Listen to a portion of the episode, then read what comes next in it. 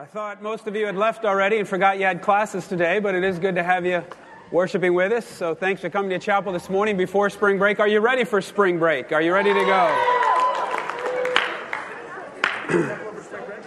it has been a uh, it has been a tough start to the semester, and uh, I know you're not going to like this announcement, but due to all the classes we've missed, we have to cancel spring break, and uh, you have to attend class next week. So please make any changes. That's okay. No one fell for it, know. I thought it was funny. Well, as we go to the Lord in worship this morning, I want to start by reading Psalm 19. We want to pray for our baseball team. I know they left this morning. Maybe the softball team uh, left as well. Uh, we have a group of students going to Ireland in the business department. There's a class. We have a, yeah, we can applaud for the Ireland trip. We pray uh, for your safety. We have a group going to Florida. We have a group going to Haiti.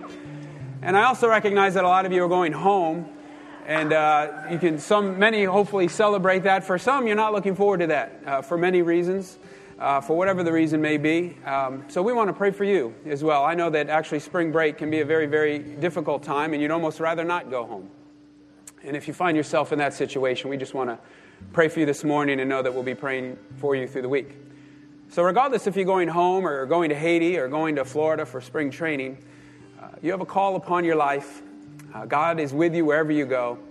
Never forget that to know that this community loves you and prays for you, and we'll pray for a safe return for all of us as we gather back after spring break. I want to start with Psalm 19 as our call to worship, and it's a powerful psalm that begins with the big and the grand and the glories of God, and then moves to the very simple. It starts with how the heavens declare the glory of God, and then in the middle of the chapter, around verse 7, you'll see how the Word of God is good and perfect and then at the very end of the psalm, we see it saying, May the words of our mouths and the meditation of our hearts be pleasing to God. And all aspects of that, from the heavens declaring the glory of God, to the word of God declaring the glory of God, to the words that you speak, all of that is holy. And so, as we have our call to worship this morning, will you please stand for the reading of Psalm 19 as our call to worship this morning? Hear the word of God. The heavens declare the glory of God. The skies proclaim the work of his hands. Day after day they pour forth speech. Night after night they reveal knowledge.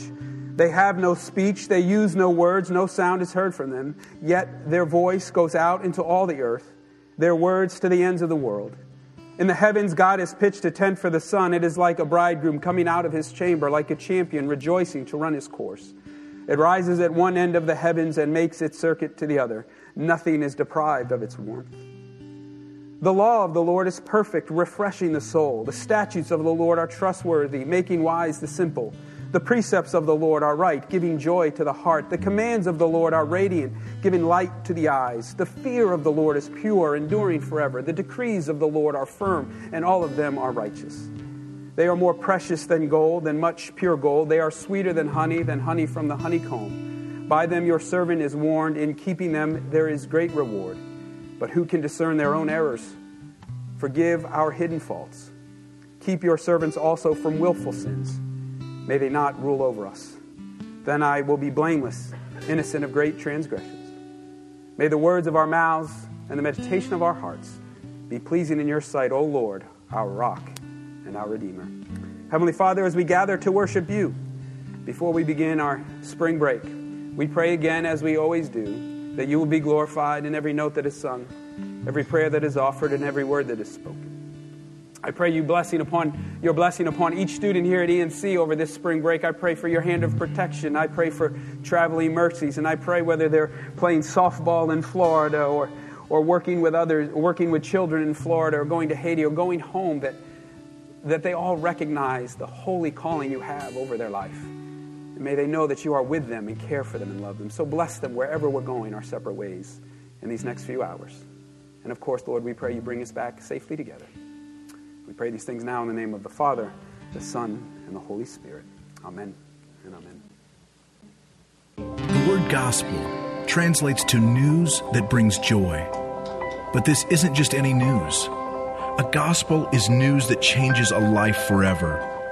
After being invaded and enslaved by Persia, Greece won two decisive battles at Marathon and Salamis. The Greeks sent out heralds, also called evangelists, to proclaim the good news to the cities. We have fought for you. We have won. And now you're no longer slaves, you're free. The reality is that we are all slaves slaves to sin and slaves to death. We are slaves in need of good news. Enter Jesus, God's Son, fully God, fully man, bringing news that would change our lives forever. His news was this I am the divine, come to you to do what you could not do for yourself. I will take what you deserve so you can have what I deserve. You have no idea how much it will cost me, but you also cannot imagine the depths of my love for you. It is a gift that I give freely. So repent. Repent from all the ways you've run from me and follow me. Follow me because I am the only way to eternal life. Follow me because I'm the Savior you've been looking for. Follow me, because I have authority over everything, yet I have humbled myself for you. Follow me, because I died on a cross for you, because I'm your true love and your true life. This is my good news for you. This is my gospel that you have been saved by grace and that you are slaves no more.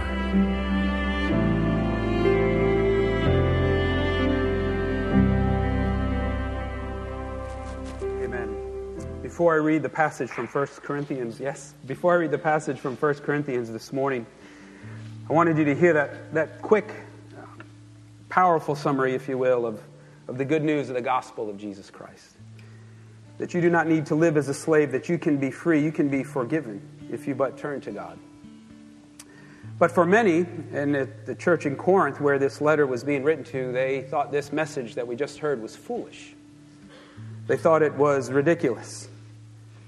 And so, Paul, writing to the church of Corinth, says this For the message of the cross is foolishness to those who are perishing, but to us who are being saved by it is the power of God. For it is written, I will destroy the wisdom of the wise, and the intelligence of the intelligent I will frustrate. Where is the wise person? Where is the teacher of the law? Where is the philosopher of this age? Has not God made foolish the wisdom of the world? For since in the wisdom of God the world through its wisdom did not know him, God was pleased through the foolishness of what was preached to save those who believed. Jews demanded signs and Greeks looked for wisdom, but we preach Christ crucified, a stumbling block to Jews and, the fo- and foolishness to Gentiles. But to those whom God has called, both Jews and Greeks, Christ the power of God and the wisdom of God. For the foolishness of God is wiser than human wisdom and the weakness of God is stronger than human strength. In a little bit, in the brief message I'm going to share in a few moments, I'm going to be really challenging those who have already chosen to accept Christ as their Lord and Savior. I'm going to ask and challenge them are they living as a fool for Christ? This message may seem foolish, but it is the way to be made right with God through His Son, Jesus Christ. Hear the gospel of our Lord this morning. When it was almost time for the Jewish Passover, Jesus went up to Jerusalem. In the temple courts, he found people selling cattle, sheep, and doves, and others sitting at tables exchanging money. So he made a whip out of cords and drove all from the temple courts, both sheep and cattle. He scattered the coins of the money changers and overturned their tables. To those who sold doves, he said, Get these out of here. Stop turning my father's house into a market. His disciples remembered that it is written, Zeal for your house will consume me. The Jews then respond to him, What sign can you show us to prove your authority to do all this? Jesus answered them, Destroy this temple, and I will raise it again in three days. They replied, It has taken 46 years to build this temple, and you're going to raise it in three days? But the temple he had spoken of was his body. After he was raised from the dead, his disciples recalled what he had said. Then they believed the scripture and the words that Jesus has spoken. Gospel of our Lord. Heavenly Father, your word has been spoken. We have heard from the psalmists and the epistle and, and now the good news of Jesus Christ. May we learn what you want us to learn this morning, Lord. And may we live as fools for Jesus Christ. We pray these things now in the name of the Father, the Son, and Holy Spirit. Amen and amen. You may be seated.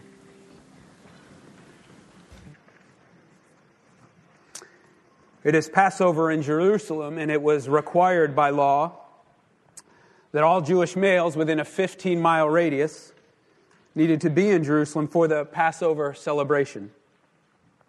However, by this time, Jews really were all over the world, and they at least wanted once to be in Jerusalem for the Passover, for this celebration. So some have estimated that there were well over 2 million people in Jerusalem at times like this. Very crowded. Very crowded. And it is here in this text, it is here that we see the, the righteous anger of God. And make no mistake about it, Jesus was angry. And there are several reasons for this. We can't go into all of them, but let me just mention a few. Jesus was angry because people were being robbed. People were being exploited when all they wanted to do was worship. You see, a sacrifice was required a sheep, a goat, a pigeon. Some form of sacrifice was required for the Passover as you entered the temple, and, and you had to get approval for your sacrifice that it was good enough to enter the temple. And if you were traveling from a great distance, you couldn't bring a lamb or a sheep or a dove, so you'd have to purchase one in the temple courts. And in the temple courts, these money changers and these sellers of sacrifices were charging 10 times, 20 times what they should have been charging. So imagine if, if you're poor or if you're a widow with children or you're just trying to be faithful to your faith and honor what is expected of you and you are being exploited in the very, the very house of God. So Jesus was angry. And then those who actually did bring a, a, sheep or a goat or a pigeon, they had to get clearance that this was a good enough sacrifice, that it was clean enough, that it was, that it was, that it was sufficient for the sacrifice required. And wouldn't you know it, that they would say, No, I'm sorry, this, this sacrifice is not, not good enough. You're going to have to buy one inside, inside the temple courts. So people were being exploited. Not only that, if they were coming from a different country, they had to exchange their money because there was a temple tax. And when they exchanged their money, naturally there would be a fee. And the fee, again, 10, 20, 30 times more than what they should have been charging. But they were doing it in the name of God. So they were being exploited and robbed in the name of God when all they're trying to do is be faithful to their faith. So Jesus was angry. Make no mistake about it. Jesus was angry. When people exploit others in the name of their religion, when people exploit others in the name of Jesus, it angers our Lord. Still today. Still today.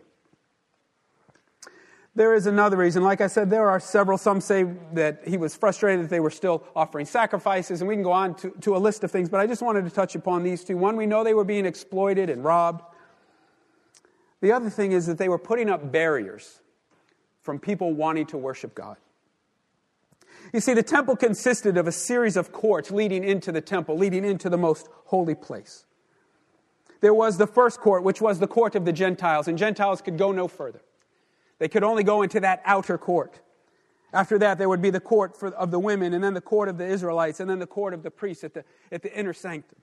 But the Gentiles could only go into that first temple court, and that's where all of this was taking place.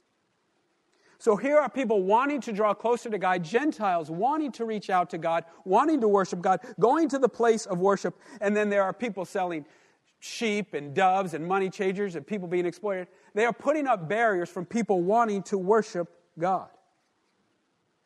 And that angered Jesus. It was a righteous anger. You see, anytime we put up obstacles, anytime we put up barriers of people coming to know Him, of people wanting to truly worship Him, even if they're not sure what it looks like or the prayers to pray or what they're supposed to do when they enter into the place of worship. Even if they don't know, if we put up barriers or obstacles or make it difficult for them, it angers our Lord. So the question, I, I, in all honesty, up until yesterday, I was going in a completely different direction with this message, but this is what hit me. And I, I, I've read this text before and preached from this text before, but the question that I've been wrestling with is have you been putting up barriers for people that are wanting to come to Jesus? Have you been putting up barriers? Are you a hindrance? Because remember, if they're in the temple courts and they're selling, they're the, pri- the priests are the ones that are giving clearance whether the sacrifice is acceptable. uh, they were leaders in the temple. They were the money changers and, and selling the sacrifice. I mean, these were leaders in the religious system of the day, and they were putting up barriers. Are we doing the same today? Think about it in simple forms first, if you will. Think about people that have never been to church before that, that know that church has something for them, or they're, they're, they've entered a crisis and they know they're supposed to reach out to God and they don't know how to reach out to God. So in times of crisis, they simply know they're supposed to go to church. I'm sure that many of us in this room know of people like that. When they hit crisis, they don't know what else to do, so they, they go to church. Think about how uncomfortable and frightening that must be if they don't know what they're supposed to do, as if they are supposed to do something other than just enter in and worship. Think about the long walk from the parking lot if your church has a parking lot, or think about people that I've heard it several times. I don't have clothes nice enough for churches. Is what I'm wearing acceptable? Or is there anything that I need to do? Is there any procedure or ritual I need to go through? How much do I need to put in the offering? pray? All these, these barriers or challenges. And people get nervous and don't want to go to church. I give you that simple example to share with you that in your faith community, in your church, Make sure you're welcoming those. Welcome, make sure you're welcoming the first time visitor or those who look a little out of place or those who look like they may not be familiar with the surroundings. Welcome them and make them feel loved and, and break down any barriers or fears they may be having. But let's take it outside the church context now. What about people that are wanting to take steps of faith towards Jesus and are turned away or turned off by the way other Christians are living? What if they're wanting to actually make a decision? And what if they're actually wanting Jesus in their life? But when they look at followers of Jesus, it becomes a barrier because the way you're living is not what their understanding of Jesus really is. You are proclaiming a message one way, but you are living another. I think this is a very challenging word for Christian college campuses especially for Christian college campuses like ENC, where you do not need to be a Christian to come here. You do not need to fill out a statement of faith. You do not need to write out a testimony, which is actually not very common when it comes to Christian colleges. And from the very beginning, from when we started, we believe we were a school for all, and that when students arrive, they will experience, we pray, and come to a place where they will have a personal relationship with Jesus Christ. And I am thankful for that mission of our college. But understand the challenge that puts on you, those who are followers of Christ, those who have come from Christian homes. Think about how your life is a testimony to those who have not yet decided to follow. Is it possible that the way that you have been living, proclaiming one thing but living another, is putting up a barrier from someone deciding to say, Yes, Lord Jesus, I will follow? Ana Marie Cox is an American author and blogger. She's the founding editor, editor of the political blog Wonkette. She is currently the Washington correspondent for GQ magazine and is lead blogger on U.S. politics for The Guardian. And on February 28th, just a week or two ago, she did something very radical where she announced in an article in the Daily Beast that she has come out as a Christian.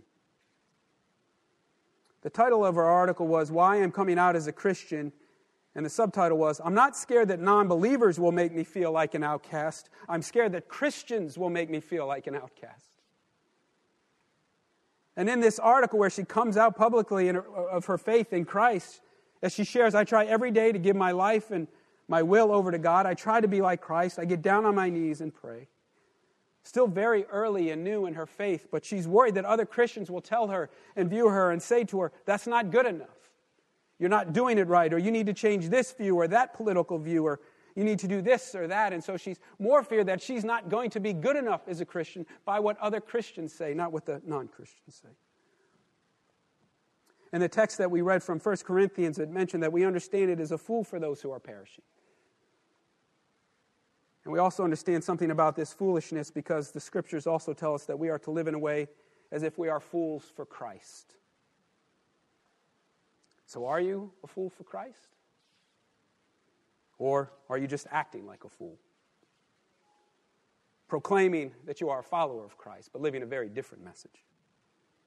Proclaiming to live one way as a Christian, but living in another when others are around. We can, this can happen in many different ways. Uh, the, it's interesting today, all the texts that I read today are part of the, the church calendar for Lent, for this Sunday. And that Psalm 19 always challenges me. You've heard me pray it before. May the words of our mouths and the meditation of our heart be pleasing in your sight. Have you been living as a fool for Christ and making sure the words of your mouth are holy? Making sure you do not give in to the gossip and slander. Making sure you do not give in to profanity. Our prayer requests at times can even be gossip, have you noticed? We're not really seeking intervention for one who is suffering. We're just trying to build ourselves up and tear someone else down, all in the name of Jesus. So let's pray for them. So, have you been living as a fool for Christ or just acting like a fool? Has your language been foolish? Whether in conversation or whether online? Is your lifestyle any different? And I'm not talking, we all make mistakes. I'm not talking about the mistakes that we made, we make along the way. I won't name the, the married couple I'm talking about, but last winter, uh, the wife, while doing the laundry, threw her husband's favorite sweater in the dryer and ruined it. That was a mistake. The gracious, humble, incredible, Christ like man that he was forgave her. And I keeping this anonymous because I don't want you to figure out who it is.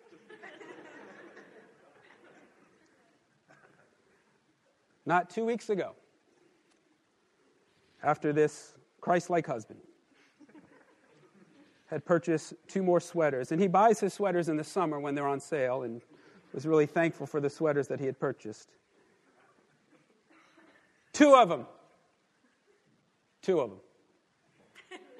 Thrown in the dryer again.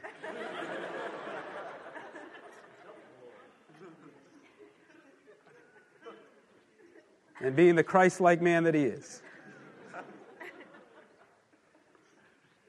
has forgiven her because mistakes happen. And then think of this unnamed, unnamed husband. Not only his humility and Christ like demeanor, but the fact maybe he should be doing his own laundry anyway.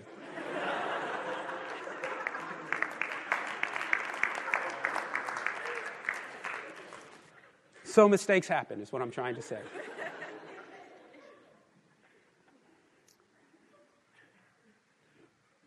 But what about lifestyles? How you are choosing to live.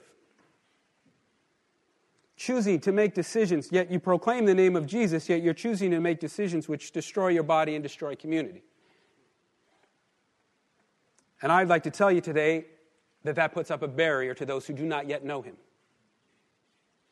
that is an obstacle because it does not resonate with the good news of Jesus Christ if you are proclaiming one thing and living another. Are you living as a fool for Christ? Are you afraid that others will think you're foolish so you don't want to live as a fool for Christ?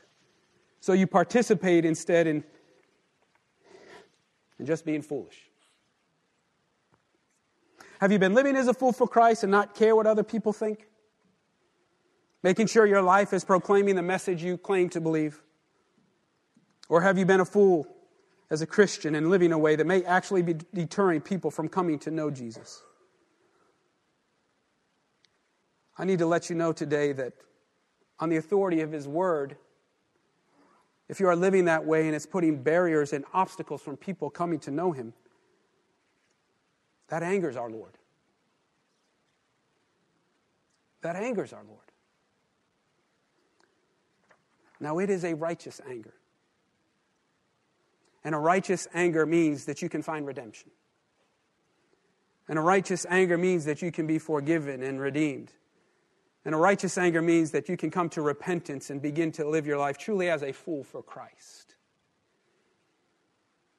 There are those moments in my own life when I think back on things that I've done and mistakes that I've made and people that I hurt where I actually cringe, where I actually physically I just feel it, or there'll be some sort of verbal sign and Edie's even caught me at times when I'm driving. She'll see me cringe or do something, and she's like, Oh, what are you thinking of now?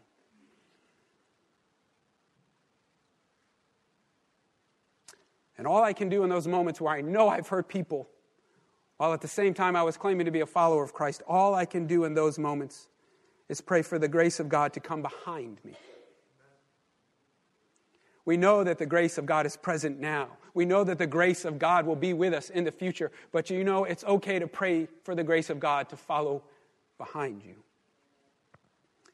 Yes, it was a righteous anger, which means that we can be redeemed and forgiven. I have a new spoken word poet Micah Bourne. And I'd like to share with you one of his poems this morning that will help us uh, and help me even in my message this morning. In the name of Jesus. Amen. Do you feel something? Something tingling? in your stomach? No? No. But I appreciate the prayer. And I meant that. I really did. It was a kind gesture, an expression of sympathy. And I believe in God and all, but did she really expect something to change right then? Abracadabra, amen, be healed on the spot. My God, what is wrong with this girl? What a fool. What a fool to think my pain would disappear. What a fool to think her prayers were any different than the dozens, hundreds, thousands of faithful saints who've laid hands on me and rebuked this disease in the name of Jesus. What a fool. What a fool to pray with expectation. Like she actually thought God would hear and respond. It's these kind of Christians that make us all look crazy.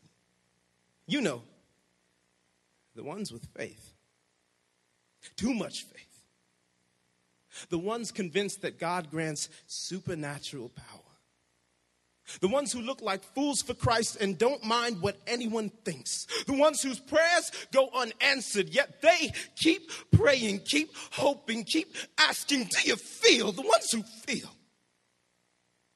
The ones who know God with more than their mind. The, the ones who don't waste time picking fights with atheists, but go to war on their knees. The ones who lean not on their own understanding the ones who serve a God that doesn't bow to human rationale, but uses the fool to shame the wise, the weak to shame the strong, those who are not to bring to nothing those who are, and how far I have come. After four years of theological training, constant reading to appease my philosophical cravings, my thoughts about God are intelligent my belief is a kind unbelievers can respect, not the ignorance of simple faith. Not the type to get you mocked, persecuted, crucified. My religion is safe. And I wonder how I got so lost. And I wonder who's the fool after all? The one who prays, the one who waits, the one who dies, believing God is on his way. Or the one who prays, never expecting him to come. Let us pray.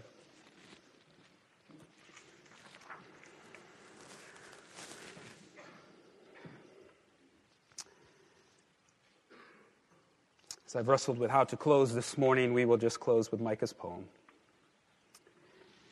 And spend a moment of silence and allowing me to challenge you that as we go our separate ways this spring break, that you go and be a fool for Christ. You go and be a fool for Christ with a simple faith that is far from simplistic that you go and be a fool for Christ and live countercultural. That you go and be a fool for Christ and care for the least of these. that you go and maybe at times with a righteous anger speak up for those who are voiceless, manipulated, robbed, when all they're trying to do is draw closer to God. Go and be a fool for Christ. And in this name that you carry upon yourself of Christian, may you truly live it out in all areas of this community, in all areas of your home, in all areas of our world. So, Eastern Nazarene College, I call you to go and be a fool for Christ.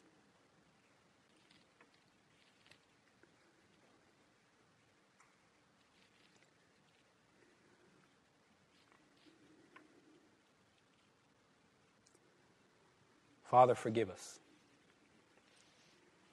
Forgive me.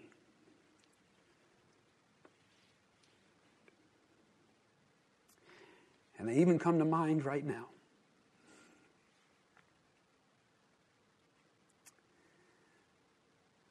For the words that I have spoken, for the actions that I have taken that hurt others that very well, in fact, I know we're trying to draw closer to you. So I pray that your grace follows behind.